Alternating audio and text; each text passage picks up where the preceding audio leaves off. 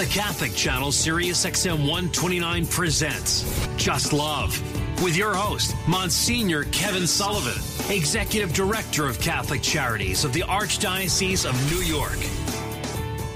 Welcome to Just Love. This is Monsignor Kevin Sullivan, host of Just Love. We're here for our weekly conversation about what's going on in the world from the perspective of our Catholic social teaching.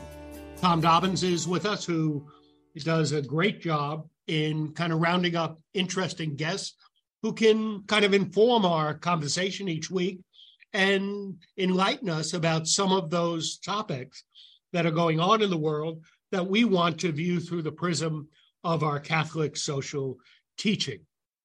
And so thank you for joining us in the middle of summer, and I hope that your summer is going well. Tom, how about your summer? How's it going? My summer's great, Monsignor. It hasn't been, I was away when New York was really hot, and I came back when New York got cooler. So I haven't experienced the hot New York summer yet. So from my perspective, summer is great. I'm really enjoying the weather. How about yourself? Yes. The week it was hot. But, to be honest, I do not mind the heat. And I think for most of us in almost all of the United States, there's a lot of air conditioning. Mm-hmm. And I don't know how much time that people generally spend, outdoors. Obviously, some people spend a lot more time, outdoors because of their work or even vacation.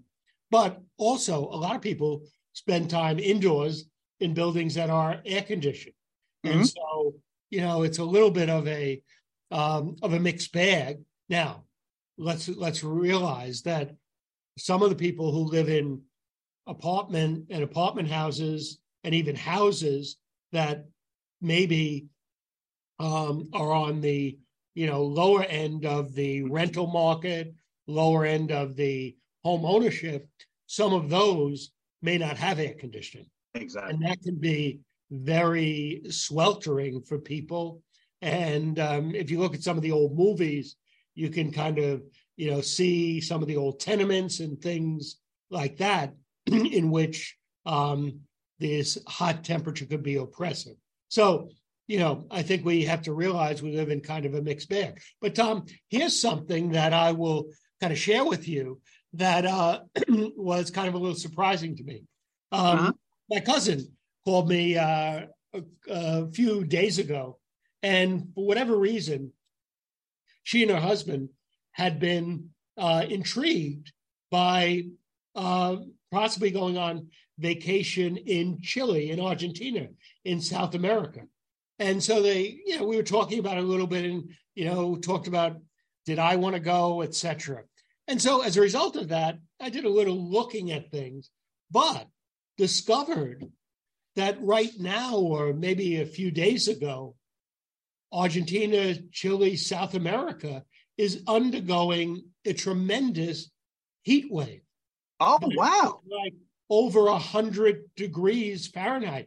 But so, Tom, why is that even more amazing than ordinary that we would say when we talked about the heat wave in New York? This. Now, you got to go back to your sixth grade geography to answer the question correctly. I think I may know the answer, Monsieur, because when you were talking about that, I thought you were going to tell me that Argentina and Chile were freezing because it's currently winter south of the border. Yeah. So, wow, that's fascinating. It's so hot there. That's bizarre. In their winter, in the middle of their winter. Exactly. Exactly. So, yeah. So it's a very, very kind of interesting situation. I've always felt that in terms of the conversation about stewardship of the environment, about climate change, and what is usually called, global warming. And I certainly am very one who is willing to accept the mainstream science on that. But from a kind of a marketing point of view, I think we should have called it kind of climate volatility, yes. Because, it's not always warmer And sometimes the warmth translates into thunderstorms and tornadoes. And I think warming, and actually, quite frankly, I mean, warming is kind of a nice thing, right? Don't you want a warm heart? Don't you want to be warm? So it kind of, I think, the global warming maybe, you know, kind of makes it a little bit less dramatic and maybe kind of comforts some of us that we don't need to pay as much attention to it. So anyway, that's a little bit of my little take on, you know, kind of what's going on in the world of you know, climate, et cetera. So, but, you know, so I have to ask you, Tom, this summer has been a summer in which there has been a lot of interest and concern, in kind of two movies. And one of those movies where there has been, you know, a lot of publicity around is the movie Oppenheimer. Mm-hmm. And that movie was basically the movie that talks about the development of the atomic bomb in World War II. And so right now, this is the time of the year in which we recall that because it's the anniversary of, you know, the dropping of the atomic bomb in August in 1945 in the two cities of Hiroshima and Nagasaki. Mm-hmm. So today's show, we're going to be focusing on that issue. And Tom, I want to thank you for rounding up our two guests this week, who's going to talk about it from different perspectives. And the first conversation we're going to have is about some of the consequences that actually were not highlighted in the movie Oppenheimer about the impact of the testing of the bomb in New Mexico. So we're going to talk about that. And then a little bit later on in the show, we'll talk with the president of the Sant'Egidio Foundation for Peace and Dialogue about their plan to kind of hold a vigil for peace in order to raise up the need for ongoing discussion, awareness, and prayer for peace. So, Tom, why don't we go to our first guest? Our first guest is Tina Cordova. She's the co-founder of the Tularosa Basin Downwinders Consortium. And I'm delighted to welcome Tina to Just Love. Thank you for taking the time to be with us today on Just Love. Thank you, Monsignor Sullivan. It's a pleasure to be with you. Great. So, you know, even though we're doing this conversation through Zoom and we can see each other, our listeners cannot. So give our listeners a little bit of the person attached to the voice.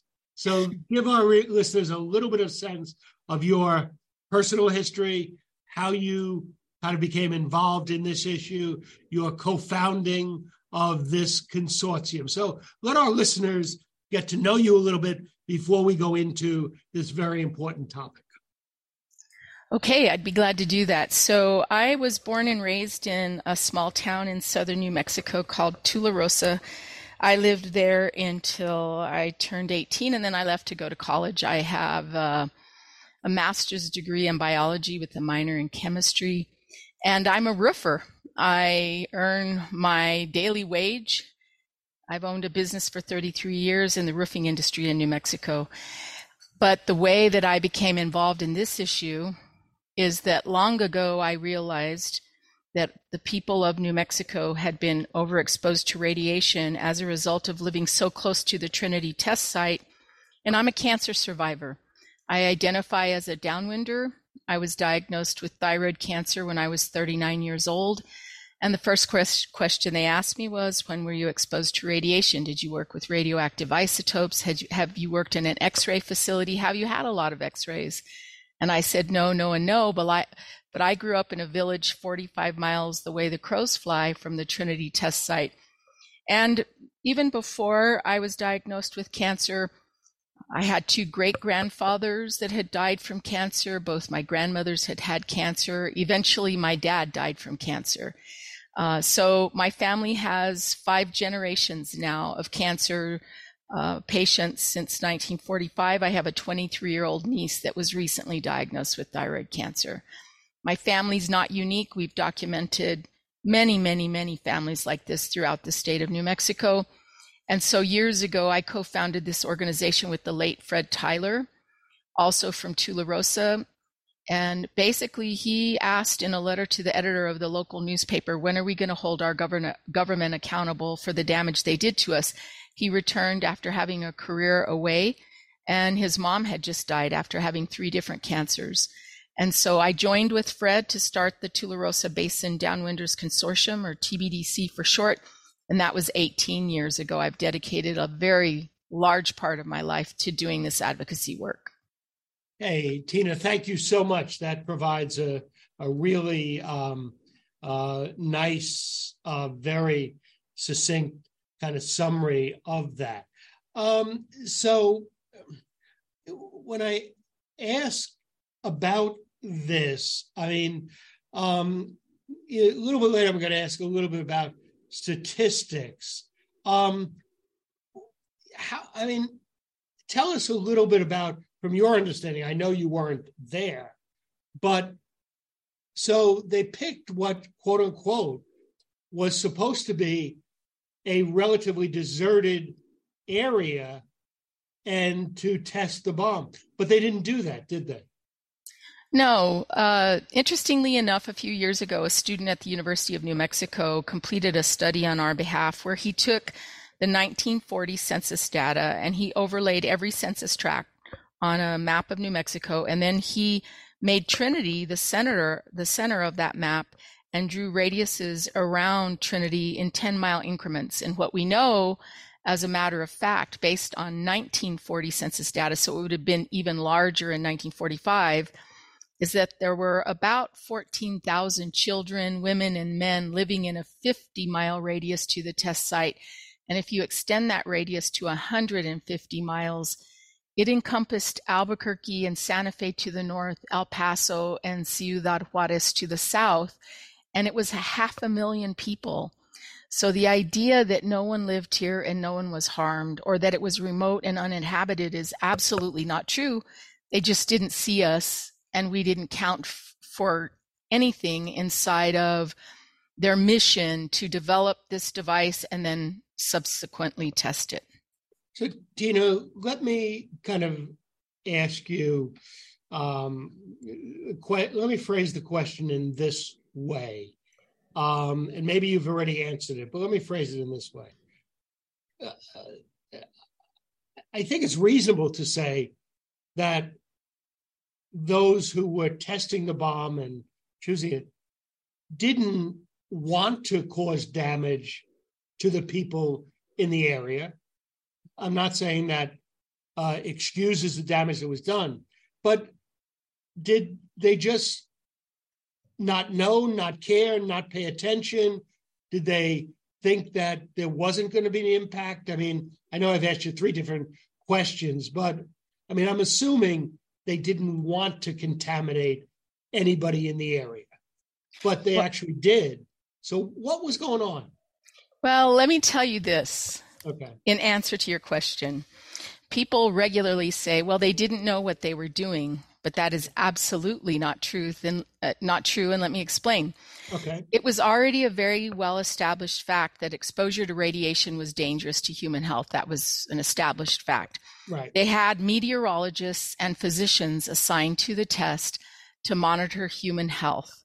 They were warning about how that the bomb was going to create massive fallout that was likely going to cover the landscape and impose on the people who lived so close, because there were people living as close as 12 miles to the test site.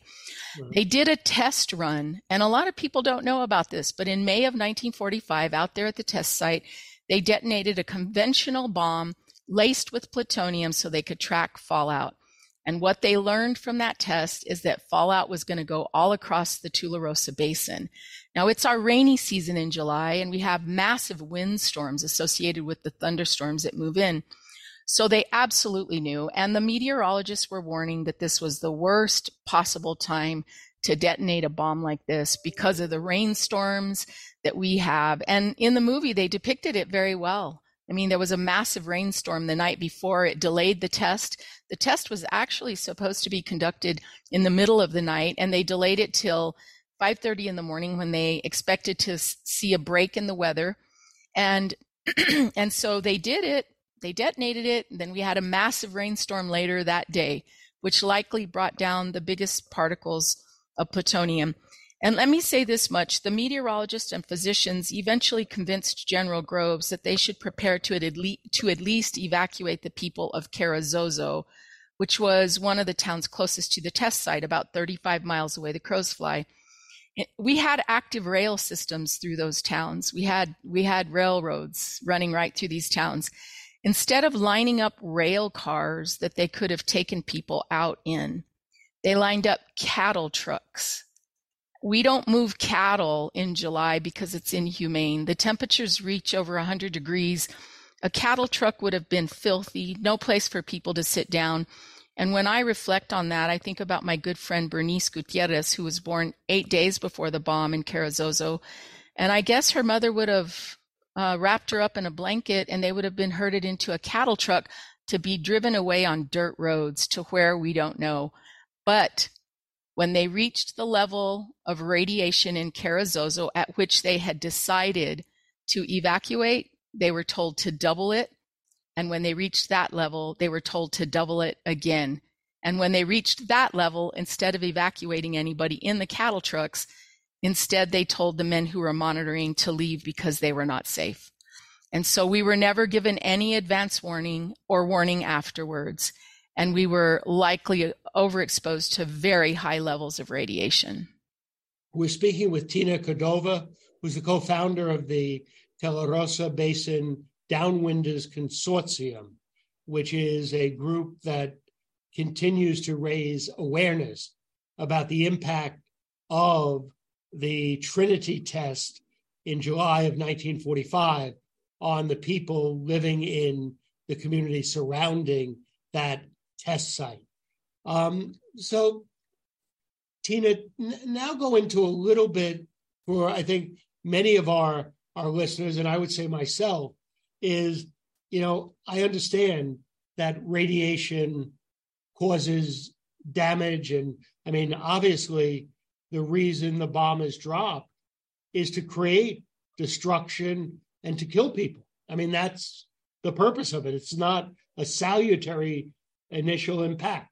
So how does it do it? I mean, since the intent of that test was not to kill people, but to test the bomb. But how does the radiation kind of kill people or hurt their health? How does that happen?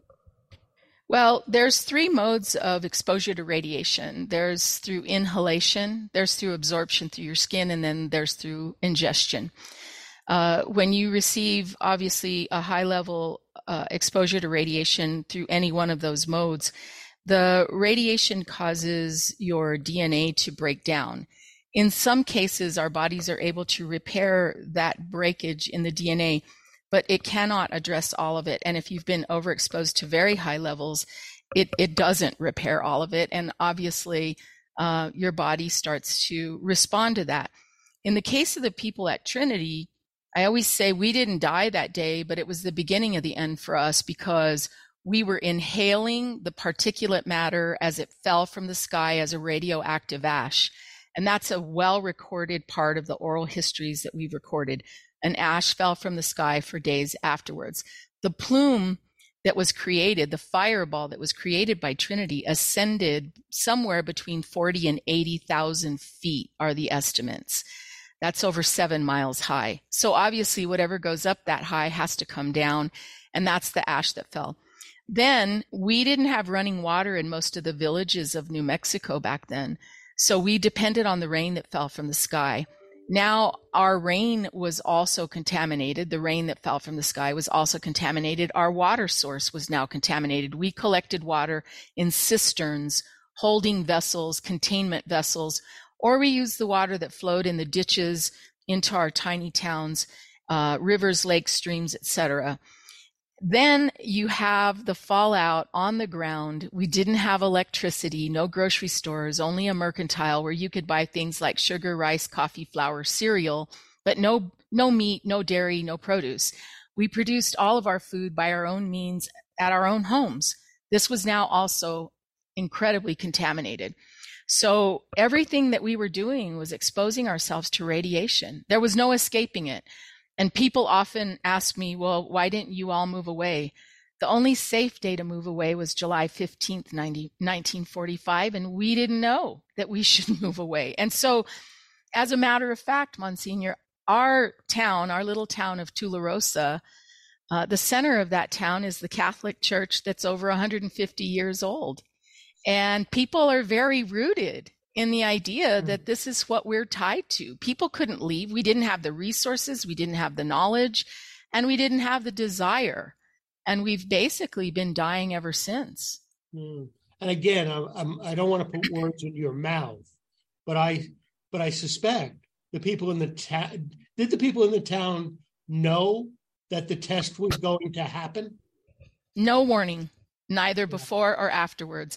Mm. And no understanding of what radiation exposure meant. There's a story in the history about members of the test group showing up at a ranch in New Mexico and talking to the rancher, and they're dressed in head-to-toe safety, what was, back then considered safety gear, and he hazmat stuff from 1945, and the rancher asks them, what are you doing? And they said, we're checking for radiation. And he said, you're not going to find any here. We don't own a radio.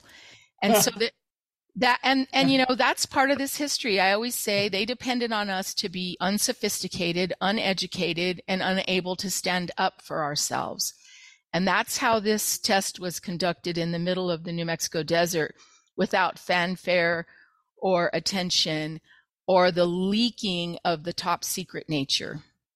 So how far, and you may have said this and maybe I missed it, but Tularosa, that town, it's a town? Yes. How far away was that from the actual detonation? 45 miles away. The crows fly, and Tularosa is one of the entry points to what is now White Sands Missile Range and the Trinity site. Okay. So everything gets infected with radiation. Let's just take the water. Did people know after the bomb? Well, the first question is, if you were in Tularosa, did you hear the bomb? You experienced it. It knocked you out of bed, and likely the dishes fell out of your cupboard. Right. And the flash of light was brighter than the sun at 5:30 in the morning. The test actually created more light and 10,000 times more heat than the sun. So it was massive. And what people tell me about that day is that they were knocked out of bed, most of them, awakened by this massive event. And then what they told me was they thought they were experiencing the end of the world because it seemed as though the sun was rising in the west. And they said they dropped to their knees, started praying the rosary in Spanish, gathered up their children. One woman told me the history about how she was born the day before the bomb was detonated. And she told me that her mother was still recovering from having given birth. And she said that her mother was alone. Her father was away working in the railroad on the railroad. And she said that her mother gathered them all together, started praying the rosary, and had always told the story about how she thought they were all going to die together that morning. It was massive. And it was that people have told me they don't have the words to describe what they experienced that day, and no word afterwards about what it was. Everybody was sort of left to contemplate what was that. And people gathered later in the day in the plazas, the town squares, and gossiped, but they had no idea what they had experienced. And afterwards, they had no idea what it meant that this ash continued to fall from the sky.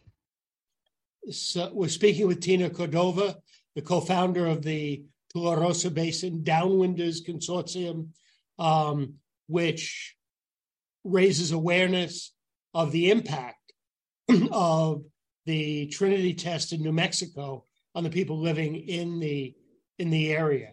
You just answered one of my questions. But how long did the ash kind of continue to fall? People have told me that it fell for days. So I would imagine, you know, you're talking about an event that lasted several days afterwards. And it's one of the things that my grandmother recalled most. I mean, she said she remembers being frightened that morning and experiencing a flash that was brighter than any daylight she'd ever experienced. But she said the worst of it was, it's July, you know, we don't have a way to cool our homes. The temperatures exceed 100 degrees. And we would have every window and every door open to our homes. And this ash just kept coming in. We kept sweeping it out. We hung wet bed sheets and towels and pillowcases in the windows to create a draft, a cool draft. And those kept, they were, you know, they would get dirty. They would be dirty afterwards because of the ash settling on them. And she said, what I remember most is it was just we had a terrible time keeping up with the ash. Mm. And, you know, let's go down a couple of weeks afterwards. The ash would have stopped falling. Mm-hmm. Did anybody tell the people in the community what had happened? No. There was never, ever, ever anyone come back from the government to discuss this with us. Now, in the most recent past, there have been some things. I was a study released this week by a professor at an emeritus professor from Northern Arizona University, biochemist, who came to New Mexico recently, took soil samples along roadways north of the test site, and has found plutonium that has a unique footprint tying it back to Trinity in all these locations. And plutonium has a half-life of 24,000 years. It's the most toxic substance known to man. And we have always said that there has to be plutonium spread all over New Mexico because they packed that bomb with 13 pounds of plutonium when only 3 pounds were necessary for the fission process.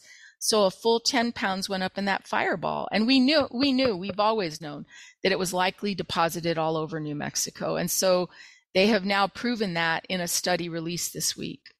So let's say a month or so after, you talked about the water and in cisterns and wells and things like that. That water would have been contaminated with the rain. If I were there and I were drinking that water, could I taste the difference, or would I just think I was drinking regular water? You would never taste it. It wouldn't change the taste of the water. You would think you were just drinking normal water. And water was a sought-after commodity, since there was not a spigot where you turned on the flow of water. And so, you know, the cistern water, the rainwater, I've always have been told by people was highly valued. And the water that came in the streams and the creeks and the ditches was used alternatively for bathing and cleaning, you know, doing laundry, those sorts of things. But that water was contaminated as well. Right. And so, you know, you wouldn't have known. You would have had no way of knowing what this meant. So I said I was going to ask you a little bit about some statistics later on. And so obviously what you kind of just spoke with our listeners about is the prevalence of cancer as a result of that. Is there not every statistic, but is there a statistic that the rate there compared with the rate in other places to give our listeners a sense of how it has impacted the health of people there? The government has never come back to do what's called an epidemiological study where Right. They account for everybody that was alive at the time. I certainly don't think they ever really wanted to know what the findings would be. So anecdotally, we've collected health surveys for the better part of the last 16 years. Right. And we have, you know, close to 1,000 of these health surveys. And I can tell you that the family histories are not to be believed, but there's no study out there that is a conclusive study of the health effects on the people of New Mexico. Okay. So let's go come up again to the present now. Obviously, there are long-term impacts and things. What should we be doing as a country in light of this? I mean, what can we do now, 75 years later, about this? I always say I don't have to explain the difference between right and wrong to people. I think when you hear this history, you realize that American citizens were victims of the first atomic bomb right here in New Mexico. Right. And that is truly wrong. It was an invasion of our lands and our lives without any consent or knowledge. And that is just wrong. And it has left us to deal with generations of cancer, sacrifice, and suffering. There's a fund that's been set up since 1990, so for 33 years, that's been taking care of downwinders from other places and uranium miners and workers who mined uranium before 1971. We have a whole history of uranium mining in New Mexico that I can speak to if you're interested. But this fund has never taken care of us. We've never been included. We've never been acknowledged. And right now, we're in a fight in the U.S. Congress for that acknowledgement and that inclusion in the fund. It's called the Radiation Exposure Compensation Act, or RECA for short. Amazingly enough, last week, the amendments to RECA to include the people of New Mexico and other parts of the American West who've been left out passed the U.S. Senate after 13 years of bills being introduced. Oh. It was added to the National Defense Authorization Act as an amendment. The Congress, the Senate, was able to work in a bipartisan fashion to address a nonpartisan issue. And isn't that refreshing? But the House of Representatives now has to reconcile their version of the NDAA with the Senate version of the NDAA. And we are praying that they absolutely, absolutely see it the same way as the Senate and that they become part of a winning process, or they'll go down in history as those who blocked justice for the people of New Mexico and the American West. Tina Cordova, thank you so much for being with us, certainly making me smarter, our listeners better informed, but more importantly, thank you for your raising up this issue, which, my own opinion, I really thought the movie Oppenheimer was an excellent movie, but it didn't talk about this. And I'm maybe a little bit more understanding. A movie can't do everything, but we can't ignore the issue that you raised today. And I'm glad we were able to raise it up for our listeners on Just Love. So thank you for the work you're doing to raise up awareness about this very, very tragic and important issue. Thank you, Monsignor Sullivan. It was a pleasure to be with you. Okay. Tina Cordova, the co-founder of the Tularosa Basin Downwinders Consortium. This is Just Love. Just do it. Just love God. Just love your neighbor. Just love yourself. And our world will be more just, and it will be more compassionate. We're on the Catholic Channel, SiriusXM 129.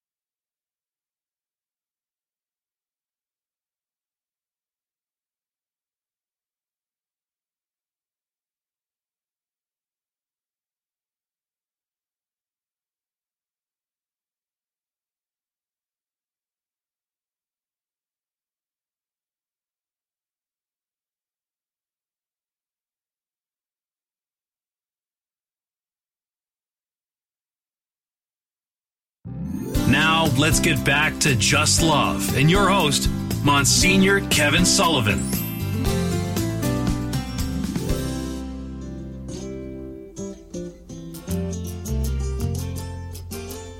Welcome back to Just Love. This is our weekly conversation about the church in the world, as we discuss very broad issues related to our broad world in which we live.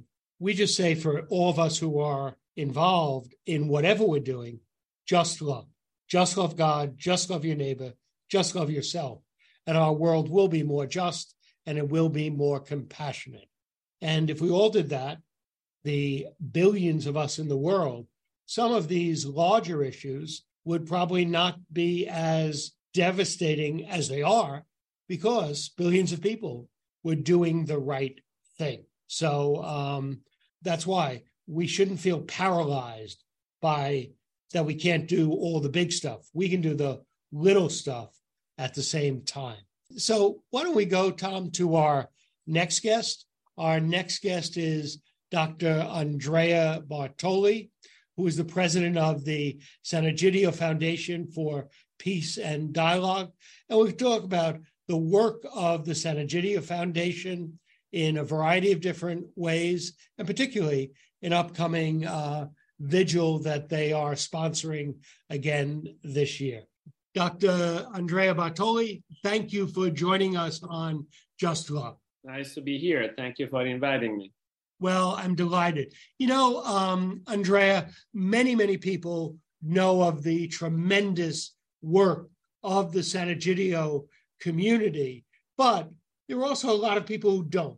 So as we begin our conversation, maybe for some of our listeners who might be hearing the phrase Sant'Egidio community, Sant'Egidio foundation, they may say, well, what is that? Can you give us a little bit of a primer on the Sant'Egidio community? Very good. I'm delighted. I joined the community of Sant'Egidio when I was 13, and it was 1970, and the community didn't have this name.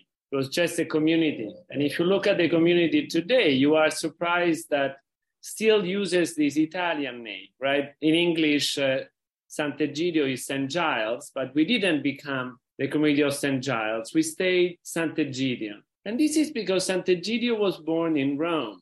And Rome is a strange city. It's a city where clearly still the memory of Peter and Paul is so intensely perceived that it's a holiday. The entire city, the entire world, stops because you need to remember the Saint Peter and Paul that were at the beginning of that church that then became so deeply rooted in Rome, the Catholic Church, that still today, through the Pope is serving unity in a very special way. So Sant'Egidio is the expression of a Catholic response after Vatican II to the desire of the Church to live the gospel and to invite everybody, not just the cleric, not just the religious people, but just lay people. So it is a family of friends who read the gospel and felt that the gospel needed to be lived, not just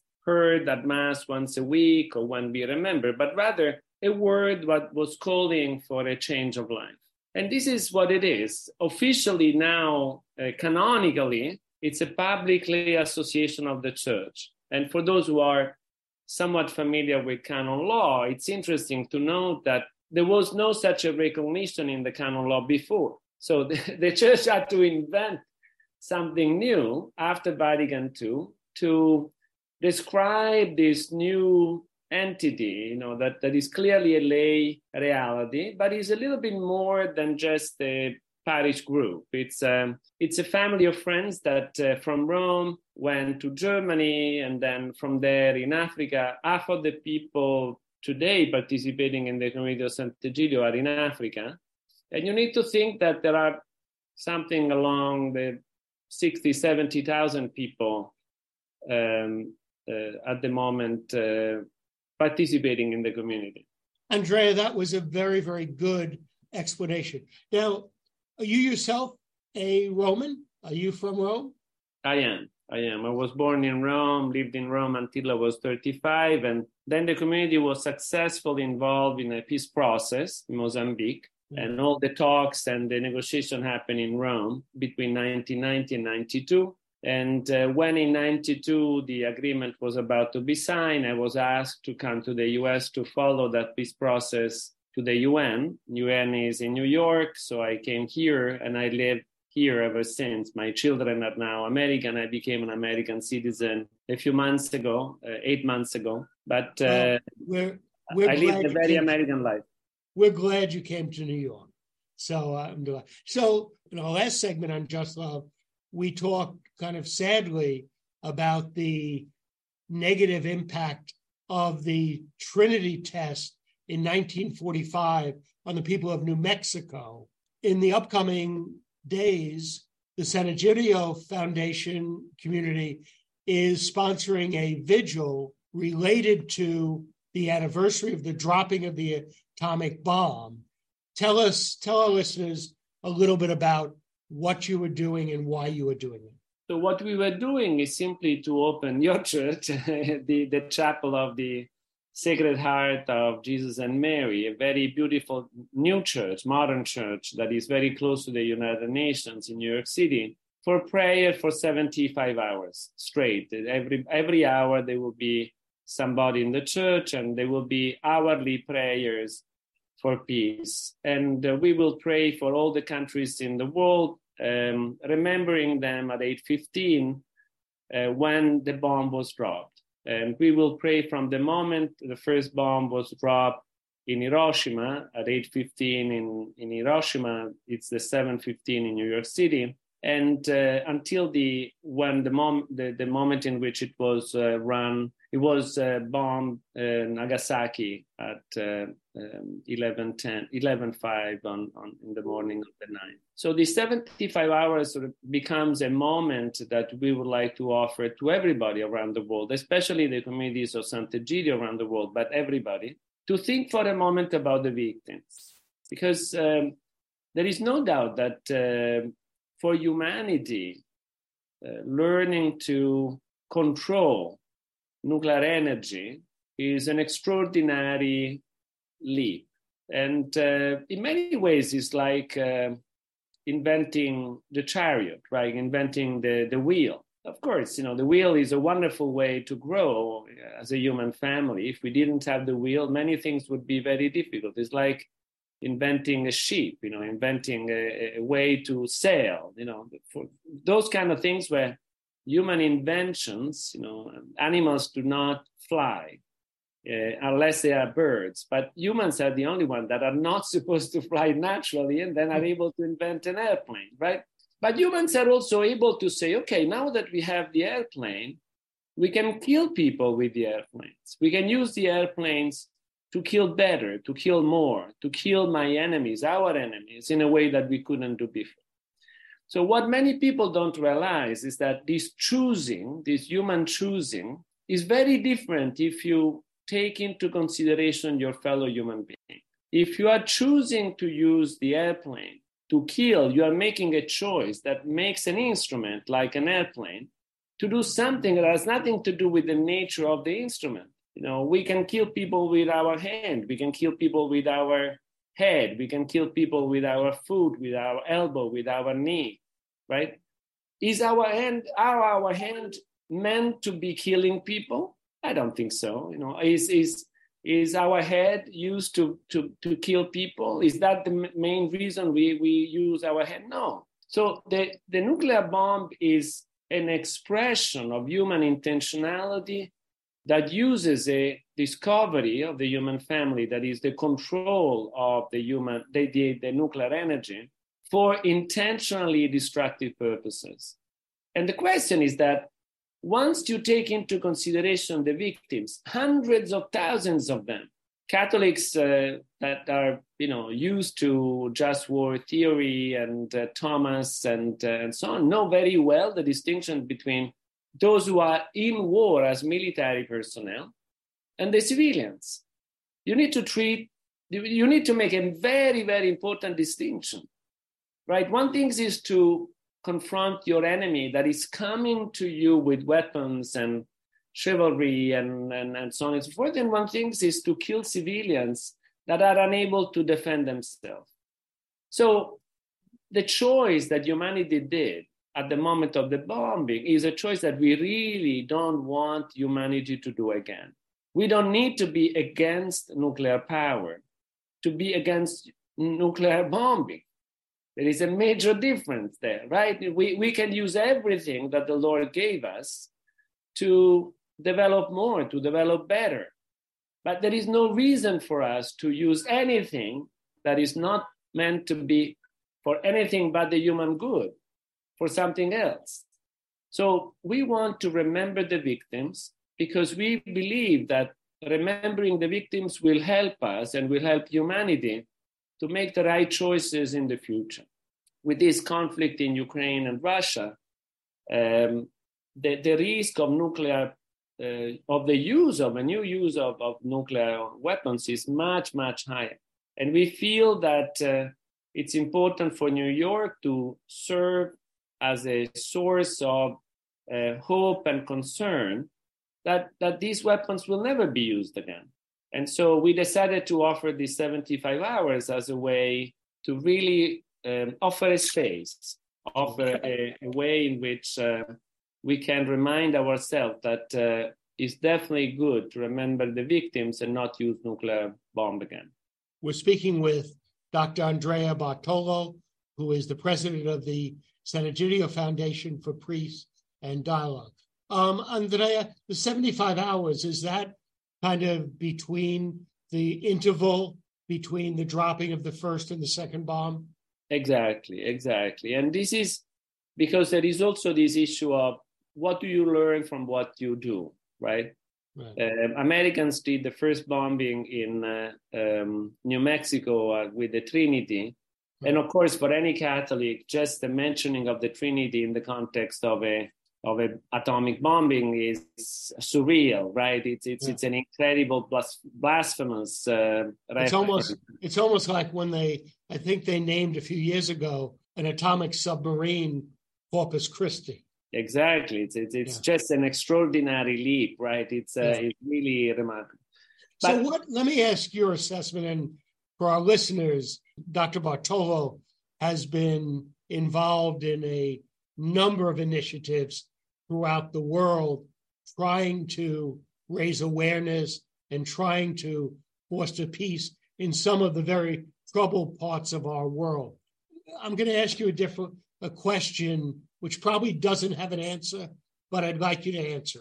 Are we, as a world, getting better or are we getting worse at resolving our disputes and our differences with violence and war? Are we getting better or are we getting worse? So it's difficult to say. Obviously, we need to find criteria for that. And one thing that we definitely need to be aware is that we are many more. Right. So just the fact that we are many more creates a situation that simply in terms of numbers, the situation is much worse. If you look at what is happening, for example, with Catholic and Christian martyrs, there are more martyrs today than in all the centuries combined before. Right. This is because the violence is there. You know, there are many situations in which Catholic and Christians are not loved, are not welcome, are not accompanied. And this is true for many other situations, right? So in terms of numbers, absolute numbers, there is clearly an increase. But in terms of percentage numbers are actually often doing better, much better. And there are many situations, you know, if you think about Switzerland, you know, it's very rare to have violent occurrences in Switzerland, not just in the last week or last year, but for centuries now. And what is interesting is that Switzerland was able to absorb even the Reformation and the Counter-Reformation, the splitting of Christianity in different things. It's a country where you have different linguistic and ethnic groups and so on. So how did that happen? Well, people learn how to live among differences and turn differences into riches. And what many people do not know is that part of that story, of that Swiss story, is actually a Catholic saint, St. Nicholas von Flue, who was a layperson and lived a life in a wood by himself, praying all the time. And when the forces of war were splitting the Confederation, they decided, after the failure of the Diet of Stan, to go to Nicholas and ask for advice. And Nicholas gave such a good advice that it changed the tone of the conversation among the people that were negotiating, and they found an agreement that kept the Confederation together for 350 years. So peace is not only possible, but is a duty. If we look at what happened between the US and Soviet Union, these were arch enemies. These were enemies that proliferated, multiplied their nuclear arsenals in incredible number, that spent trillions of dollars in doing armaments. And obviously, you know, it's a consideration apart on what would have happened if the US and Soviet Union would have spent that in favor of the poor, right? But even the US and the Soviet Union were able to have agreements. They were perfectly able to have agreements. So we need to hope that humanity will move in that direction. Dr. Bartolo, thank you for joining us, Jaroslav, and I look forward to praying with you in the upcoming days in the 75-hour vigil for peace. Thank you for being with us on Just Love. Thank you. Thank you. Just love God, just love your neighbor, just love yourself. Our world will be more just and more compassionate. We'll be back in a moment on the Catholic Channel, SiriusXM 129.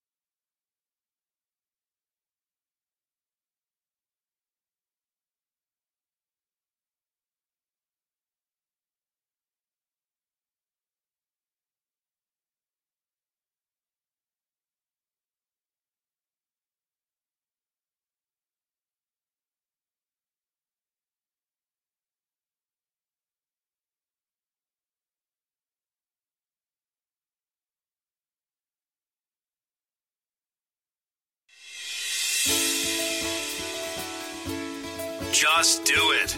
Just love. Just check out Monsignor Kevin Sullivan, who's here right now. Take it away, Monsignor.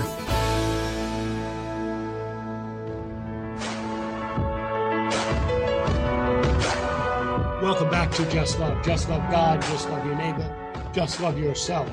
And our world will be more just, and it will be more compassionate. You know, Tom, we've talked about today the issue of nuclear weapons, of nuclear tests, the fallout. And I do think it is a little bit scary to me how powerful that atomic bomb was when, you know, we hear it, more energy than the sun, the impact of the plutonium, the radiation. And I guess it's really, really important that we keep a lot of that in mind because, thanks be to God, there hasn't been another dropping of an atomic bomb since then, since 1945. And I think maybe we need to be careful that we don't get lulled into complacency, that we need to be ever vigilant to make sure that the bomb doesn't get dropped again. And I think, you know, sometimes out of sight, out of mind. But I'm just delighted that we were able to hear Tina Cordova and to hear Dr. Bartolo speak to us about working for peace. So thank you for joining us today on Just Love and Just Do It. Love God, love your neighbor, love yourself. Our world will be more just and it will be more compassionate. This is the Catholic Channel, SiriusXM 129. You're listening to the Catholic Channel, SiriusXM 129.